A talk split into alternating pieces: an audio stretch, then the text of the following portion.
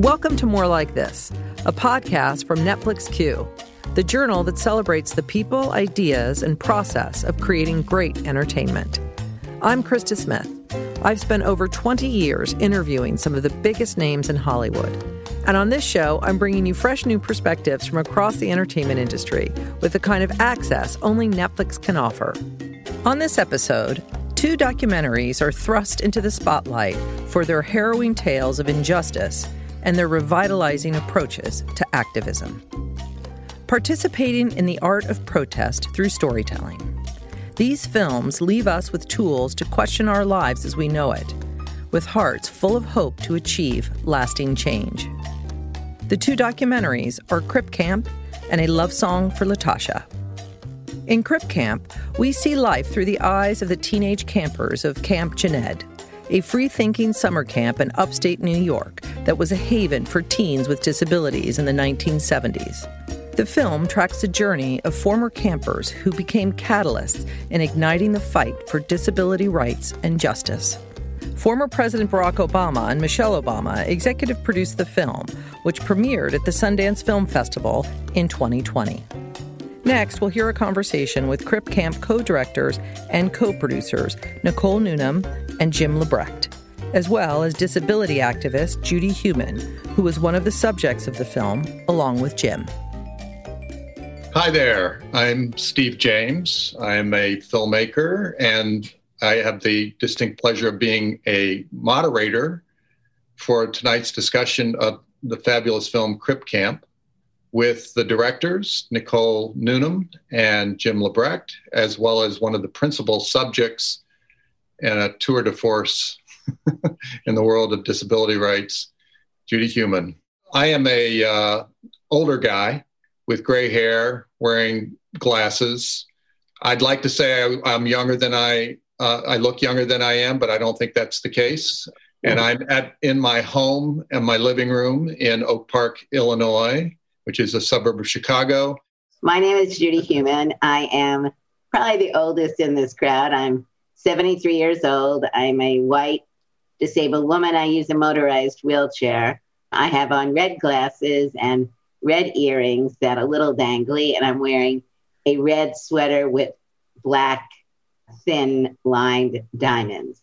I'm in the foyer of our apartment, and I have a lot of family photos and sketches behind me, and plants in the dining room. Hi, I'm Jim Lebrecht. I'm a uh, older white guy with glasses, long hair, uh, a, a gray mustache, and goatee. I've got a kind of a bluish shirt on, and Behind me is a red wall with a bunch of movie posters, and I'm calling in from Oakland, California. I'm in DC.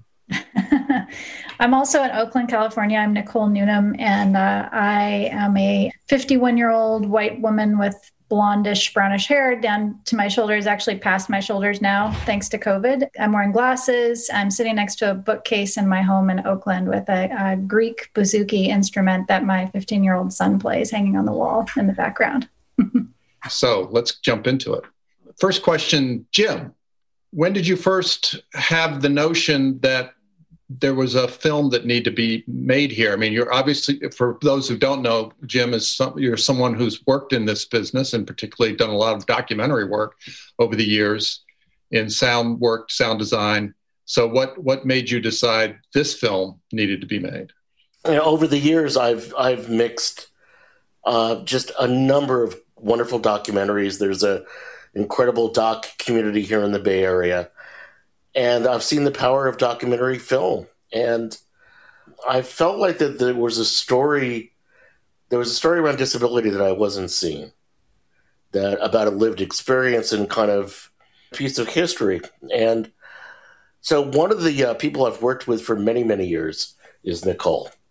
And I fortunately I've mixed three of her previous feature length documentaries. We became friends. And so when she was wrapping up her last film, uh, Revolutionary Optimist, I invited her to lunch. And I was starting to pitch her some ideas around disability related films. But actually, almost offhandedly on the way back to the building after we had lunch, I said to her, But you know, Nicole, I think I, I I've always wanted to see a documentary about my summer camp. That I think there's a story here about these people going from New York out to Berkeley and the disability rights and independent living movement. And that kind of stuck. Well, Nicole, what initially struck you about it that made you interested, if not um, more than just interested? I do remember when he said that thing about his summer camp. I thought, oh my gosh, you know, because a lot of people have these very romantic, really wonderful feelings about their summer camp, but not everybody's summer camp needs to be a, a documentary. And I think, you know, to be totally honest, I think I probably had some sort of stereotypical ideas about what a camp for, you know, handicapped kids in the 1970s was like.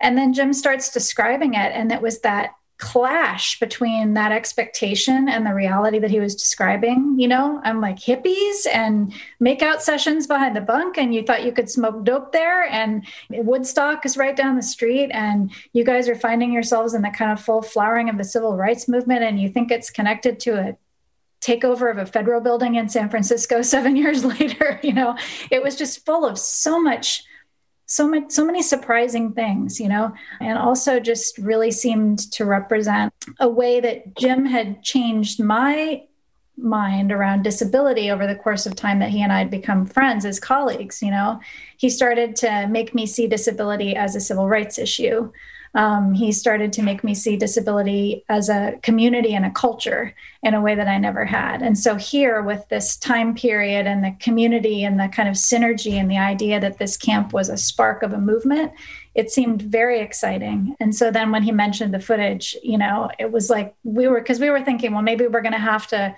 cast young actors with disabilities and recreate the camp because we knew we knew that like an immersion in that world was going to be kind of the power base of the film and we just weren't sure how to do it.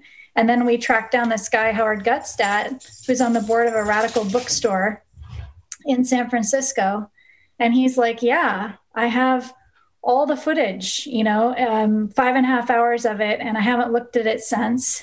And i'd love to collaborate with you. And jim and i went and met him in san francisco and um, when jim rolled in, he just like burst into tears, you know, because he was part of this video coalition that really had this idea about using video to empower communities.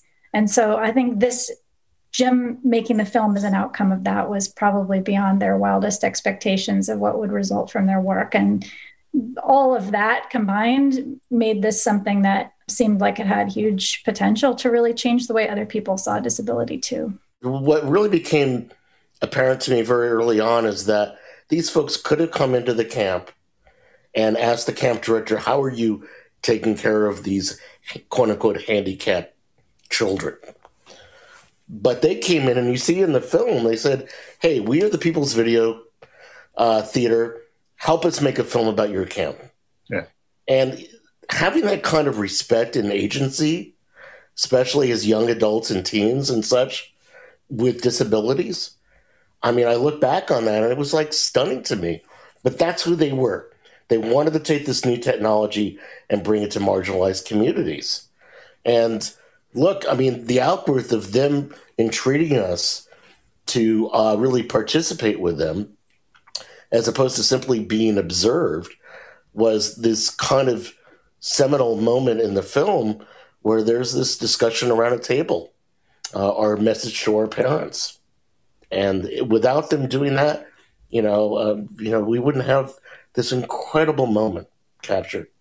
Judy, what was your first experience of being at the camp? Do you recall? Oh, I had been to a camp prior to Jened. Camp for me was always a great opportunity to be away from my family and to be with other kids who were my age and some who were older and to really begin to come into my own. And what was good about Jened is I think one year I went there for four weeks and a couple years I went there for eight weeks. So you really build a community in a different way when you're there that long. And it was an important opportunity to begin to discuss barriers that we were facing in a way that also enabled us to look at solutions.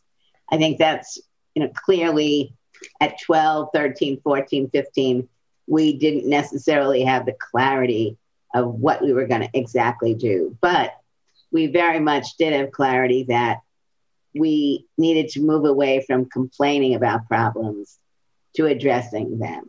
And it uh, enabled us to have discussions about how we felt about discrimination, how we felt about how we were treated in the broader society, and you know, really being with other disabled people was very important because we had similar stories, which really enabled us to come up with visions of what things could be. It sounds like it indeed was very formative for you in terms of what you went on to do in terms of your activism.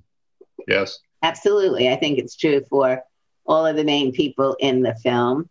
Now, everybody, all the main speakers in the film didn't actually go to camp, but I think Corbett, she didn't go to the camp, but she had the same experience of coming together with other disabled people. I think that's really the theme of this. It's the ability to come together with people who are similar to who you are, who are experiencing discrimination for similar reasons, and who ultimately make a decision that it's unacceptable and that we're going to do something together, which was very empowering. So, how would you characterize them as interviewers? What was that process like for you, Judy? I love asking the subjects about the, the filmmakers' interviewing techniques. I mean, it felt very natural because, I mean, I know Jimmy so well. And I think Nicole played a really seamless role in being very engaged, but inserting when she felt we needed to have a new question or a nuance of a question so it was very comfortable. And I think, you know, we shot a number of times and it felt very collaborative because a fair amount of it was pretty natural. I mean, you all had an idea of what you wanted to get out of it, but I think it pretty much flowed to kind of see where it would go. Is that fair to say, Jimmy yeah. and Nicole? Yeah, definitely. I think there's a sense of trust that you have as a someone that's being interviewed when you're being asked the questions by somebody from your own community. Mm-hmm.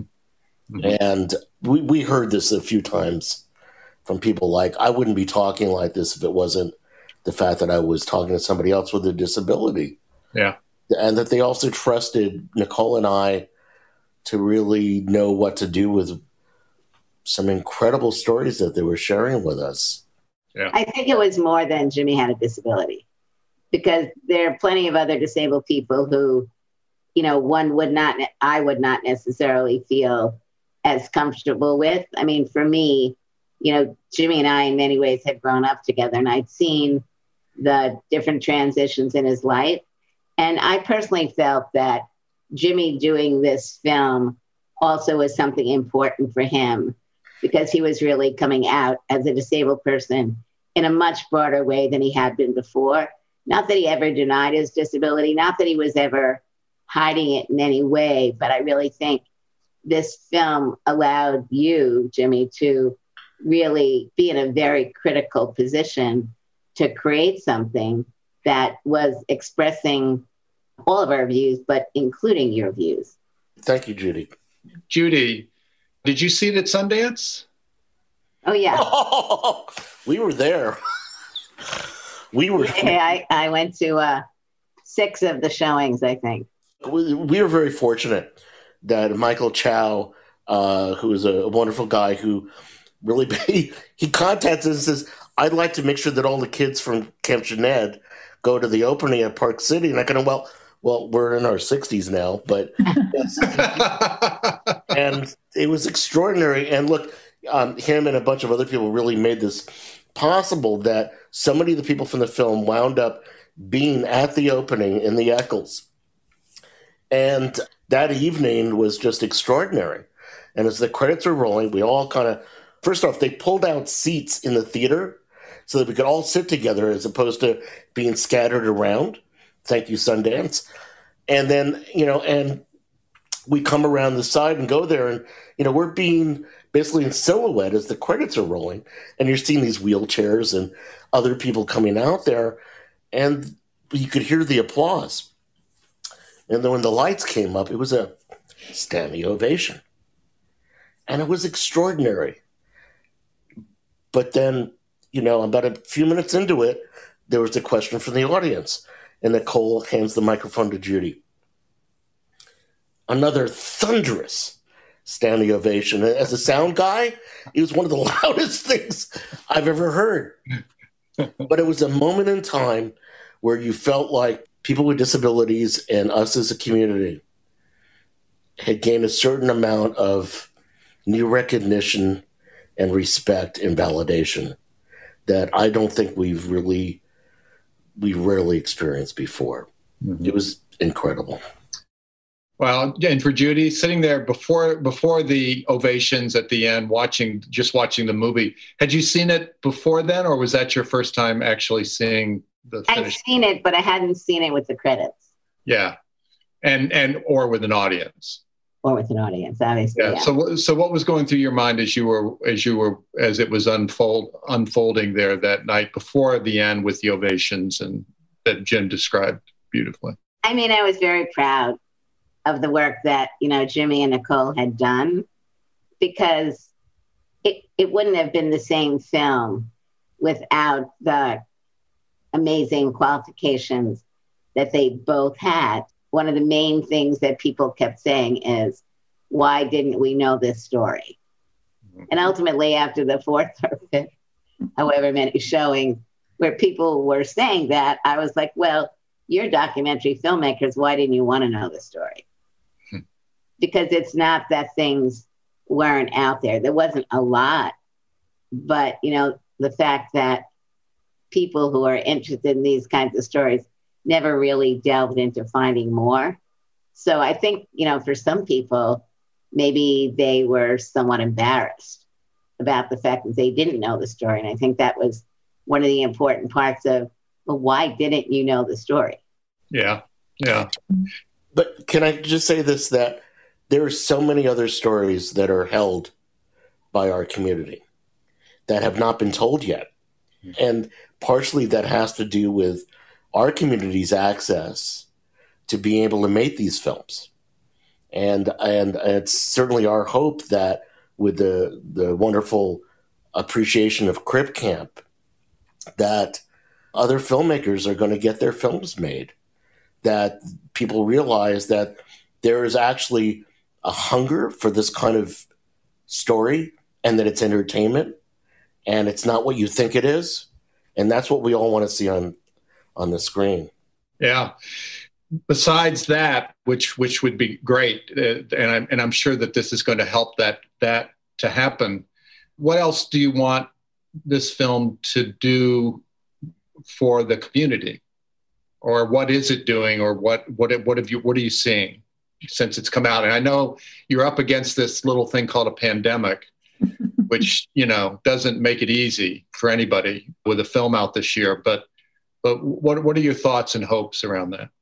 I mean, I think one of the great parts about the film and the pandemic, where there's nothing great about that, but people are home and are watching television and films more than they ever did. And so, you know, my experience is that many people are watching the film and people with and without disabilities.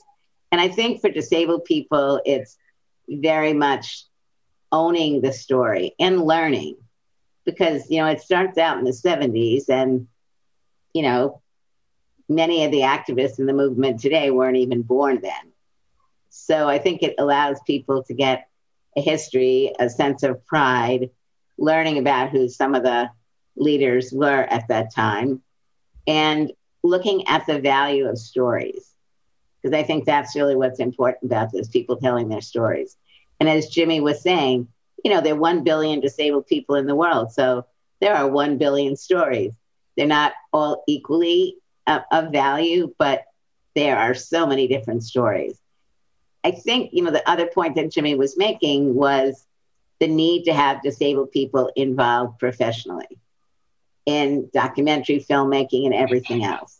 So that one of the values of Nicole and Jimmy doing this together, I think also is to set an example um, and to learn from the community about who is doing what, what people want to do, and people's qualifications. And I think also the importance of the industry itself investing in disabled people moving into these professions.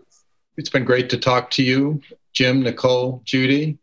I wish you the best with the film and the awards season madness that you're in the middle of. But it's, it's I really enjoyed having this chance to talk to you guys about it. Thanks so much for making this really terrific and important film. Thank you. Thank you. Thank you so much. This is wonderful.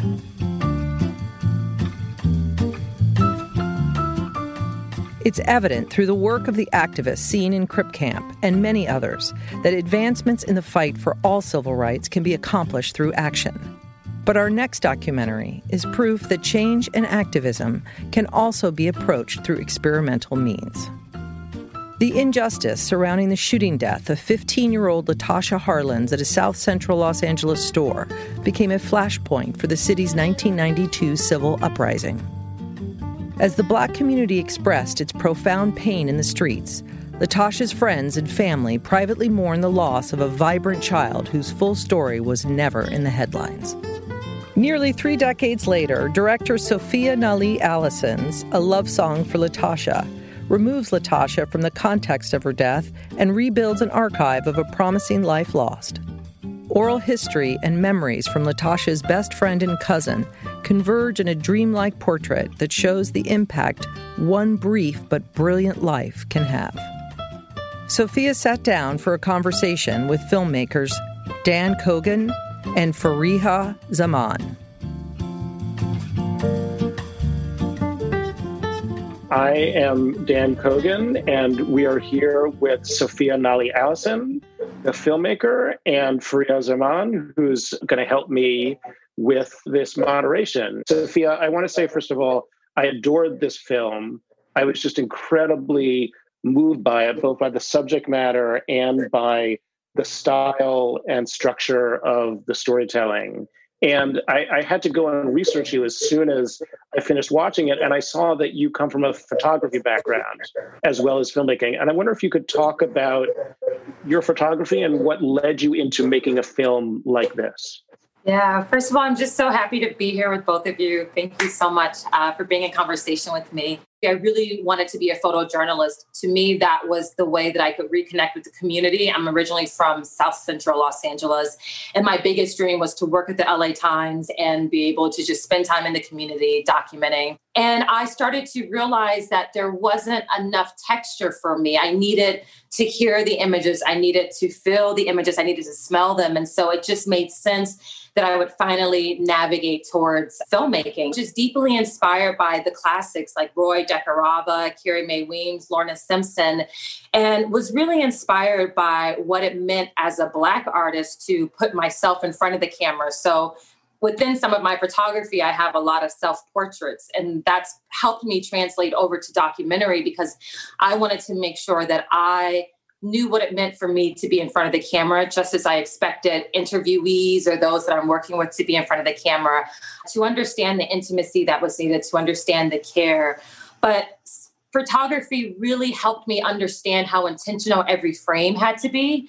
And that has really helped me within filmmaking. So much of this film, it seems to me, is about seeing the unseen in yes. so many different ways. And in, uh, on the one hand, stories of Black women that are not told enough. On the other hand, stories of their lives and joy as opposed to bad things that happen. In some literal ways, I'm thinking of the abstract imagery, well, sometimes representational, sometimes abstract, of the the murder itself and the way that you choose what you choose to show and not show. And and then I noticed reading your director statement, there's a quote that says, trust the unseen. And I wonder if you could just talk about that a little bit because there's something about seeing and seeing things you can't see that seems to be so central to your work. Yes. Trusting the unseen is how I have had to live my life just as a Black woman, as an artist, as a queer person. Trusting what I couldn't see as tangible, not being able to trust a, a roadmap that I, I could make clear for myself or a blueprint that didn't exist. And I come from a family of artists. My mom's a storyteller, and so much of her work was inspired by African folklore. Even though we have this oral history that we pass down, maybe there are no photos, there's no video, we only have text, we only have the language. So where else does does this work live? What, you know, what other realm does it exist in? And really wanting to incorporate the spiritual aspect of what happens when the archive of black women what happens when the archives of black communities are erased or non-existent or have been destroyed and so really wanting to be intentional and understanding that I wanted Latasha's spirit to be a part of this process. And even though Latasha is no longer with us, understanding that by me going into the community, you know, walking around her school, walking around the playground where she was, I could feel her. And so just really wanting myself to be present in those moments of even if I don't understand or see what this will be, being patient enough for it to reveal itself to me. And for this, I just wanted to finally say what happens if we just believe the community, if we believe Black women, mm-hmm. and and that is all we need. Why Latasha Harlins? Out of mm. the various things that you could have, you were very young when she was killed. What was it that brought her into your imagination as someone who you should tell this story about? Yeah, I I was not living in Los Angeles at the time. I was in North Carolina attending grad school, and I was really homesick. And I was just doing my own Google search on South Central, on Black women, on Black girls. And, you know, just in my research, I realized Latasha is a story that people don't know that much about. And the LA uprising has always been associated with Rodney King. And I really wanted to interrogate why you know the death of this young girl it was such a catalyst for the riots but so often people forget her. So often people just associate her story with those tragic last moments with the trauma. Um, a lot of times people only have the visual of latasha being killed because that that video footage was so accessible at that time. And it broke my heart to realize that you know so much of the history of black women and black girls does exist in this realm of trauma does exist in, in within the adultification of black girls. Here we have this 15 year old that is seen as a woman, that's seen as a threat. And I really wanted to interrogate that. I wanted to have some healing for the community. 2016 is when I began thinking of this story. And I just felt like there was this natural calling from Latasha to, to go on this journey and really be in conversation with who she was and to be in conversation with two of the women that were deeply affected by her death because they were also 14 and 15. Shanice was 14 years old and Ty was 15 years old. And so I wanted to I wanted to spend time with the women that were children when this happened. And so I just felt really called to this story that felt like it, it had the ability to be completely erased. Mm.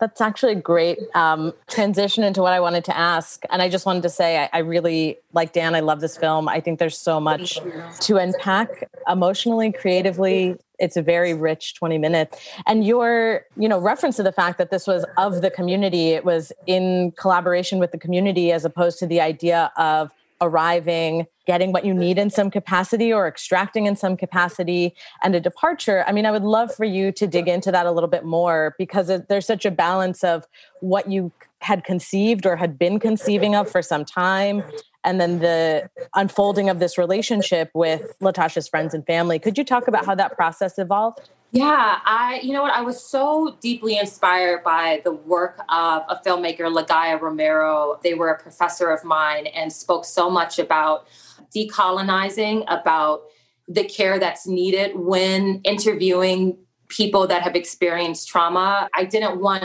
to interrogate them to the point where it felt extractive. I wanted them to know there's going to be Sophia that's doing her job as a filmmaker, but there's also Sophia that really cares about your well being and wants to hold space for you and wants to hold these emotions for you. But the other thing I did that was really decolonizing the process that I was always taught as a photojournalist and even early in documentary never to do was I would show them cuts throughout the filmmaking process because you know here i am as an artist saying i'm reimagining what you've told me. And even though i'm coming with my own ideas i want to make sure it's in alignment with how you remember how you talked to about latasha how you shared these memories with me and not just me taking this information and running with it and creating my own piece. I also wanted to be sensitive to the fact that when they finally watch this film they would see themselves crying. They would see themselves revisiting moments of trauma. And I wanted to make sure they were prepared for that. Well, and the film obviously, you know, is exploring grief, a grief that is decades old. And I think it's yes. very, it resonates for a lot of people to see that that doesn't end, it simply evolves. Great if you could speak to how you deal with grief through a creative process for people who have experienced a violent death of a loved one, how it is radical to be asked who was this person as opposed to how did they die? Tell me about the details of their death. What was that like just as community together, as people who were making something together, to witness this grief being dealt with in this way? Mm. It was one of the most beautiful things. It was truly, it was truly healing. Just a small portion of the interview was about Latasha's death and the aftermath of that. But so much, I just wanted to know these little details of who Latasha was, you know, the memories that they had of her life and you know, thinking about how Shanice, just how she came to life in their stories. Shanice told me a story of how Latasha chipped her tooth and she would walk around and still smile with this open mouth, showing her chipped tooth that did not affect her. She was still so confident and so proud of herself. And so stories like that allowed Latasha to live in her fullness. Even thinking about Ty's story within the swimming pool, you know, she has these boys bullying her. But what happens if we have an image of a young black girl on her back you know surrounded by water in this this serene moment of solitude so always thinking about the juxtaposing images that would would highlight black girls in their fullness that would have black girls surrounded by life that would have mm-hmm. black girls surrounded by care the, the reason that Soon Ja Du wasn't properly charged is because the judge also saw Latasha as a threat. He understood why Soon Ja Du would react this way. So what happens in the film we show the softness of Black girls. We show the intimate, quiet moments that Black girls experience, and we allow them to exist as children rather than to be seen as adults. And so those were just the ways of, of holding grief and allowing grief to exist, allowing there to be, moments where, you know, we cry, where we're talking about what hurts us, but always making sure we come back to what were those moments that lifted us up. I always wanted us to remember Latasha could have been any of us. Ty and Shanice could have been any of these girls. I could have been Latasha. My friends could have been Latasha.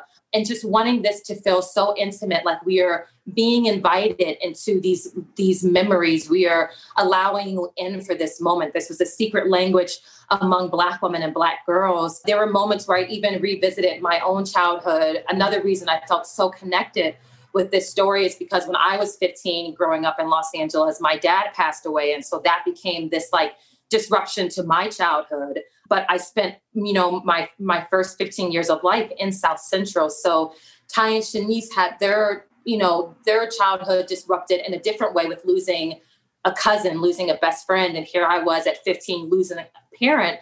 And what did it mean for 15 year old Sophia to heal in this process, for 15 year old Sophia to revisit what South Central meant to me, what how I wanted to hold space for myself as a young girl, how I wished to hold space for Ty and Shanice as a young girl.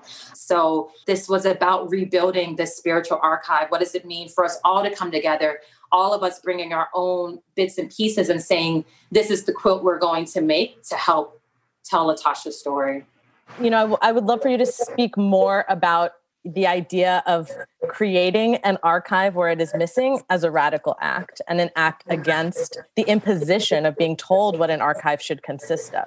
That it can yes. be images that you create and it can be um, something that it, that comes from the spiritual or emotional or the interiority of a black girl as opposed to the the video that was taken of her murder what happens when there is absolutely no footage, no anything. So, you know, I didn't have video footage to pull from, but I had these bits and pieces of, of, photography to pull from.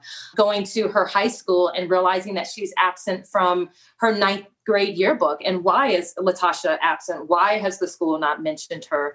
And so I think it's something that that Black folks are really wanting to interrogate, wanting to find new language, wanting to insert ourselves into the archive, under, understanding how radical it is for us to say, we did not have the agency to create this, so now we are going to to rewrite this in ways that it needs to be rewritten. You know, it was scary to think I get to reimagine a new image of Latasha that people will associate with her. This is not, you know, exactly who Latasha is. This is not a picture of her, but this is this is my offering. This is what I am saying. This needs to be the archive we offer to the community. This needs to be the archive that we use to replace the footage of her death. And it, I'll never forget so many older black folks would tell me thank you so much for not using the video footage in the film because they had carried that trauma of seeing latasha latasha killed so you know that's just one way to disrupt and dismantle the archive what happens if we take we understand these images of trauma exist, but we also need something to counteract that. We need something to be in conversation with it. It can't just, we can't just have this one image um, of a Black girl's death to be all that there is for her. I want black girls to see this film and realize, oh, I'm I'm going to tell my story. I'm going to document my family. I'm going to archive, you know, my existence. I'm going to to write my narrative. I want you to know you hold the key to telling your story. You hold the key to, you know, building your own future, to dreaming of your future, to reimagining your past. And this is, I want this to be medicine for us. There was a mural that was dedicated to Latasha recently, right? The mural was revealed on Latasha's 45th birthday, which would have been January 1st. Mm-hmm. We had an amazing artist, Victoria Cassinova, create the mural for us. What's beautiful is it was erected at the actual youth center where Latasha, Ty, and Shanice played as children. This is where this is where the pool is located, where Latasha jumped in the pool to help Ty. And so to see that to know that people from the community will walk by this mural, will see it, will ask questions, will want to know more about Latasha, will remember Latasha. So wanting to make sure the community is always Latasha always feels present in the community, that that part of the story and memory and history can't be erased. And then Ty and Shanice are also going to have a celebration in remembrance of Latasha this March, which makes 30 years since her death. And so going back to time, I, you know, began this film in 2017, 2018, still working on it. And to think 2021, the film is finally living in a way where so many people can access it. And we are finally able to really have this, the community activated, you know, when it's her 45th birthday, when it's the 30th anniversary. So that's been beautiful. Well, thank you both. I think, uh, unfortunately, it's time for us to wrap up, but it was great to get to spend this time with both of you and hear more oh, about wonderful. the film. Thank you, everyone out there, for listening. Thank you both so much for being in conversation with me and for such thoughtful questions. I really deeply appreciate it. That's our show. Thanks for tuning in. Crip Camp and A Love Song for Latasha are streaming on Netflix. For more, head over to NetflixQueue.com. That's Netflix, Q-U-E-U-E.com. And follow us on Instagram and Twitter. Don't forget to subscribe, rate, review, and share. Listen in next time for more like this.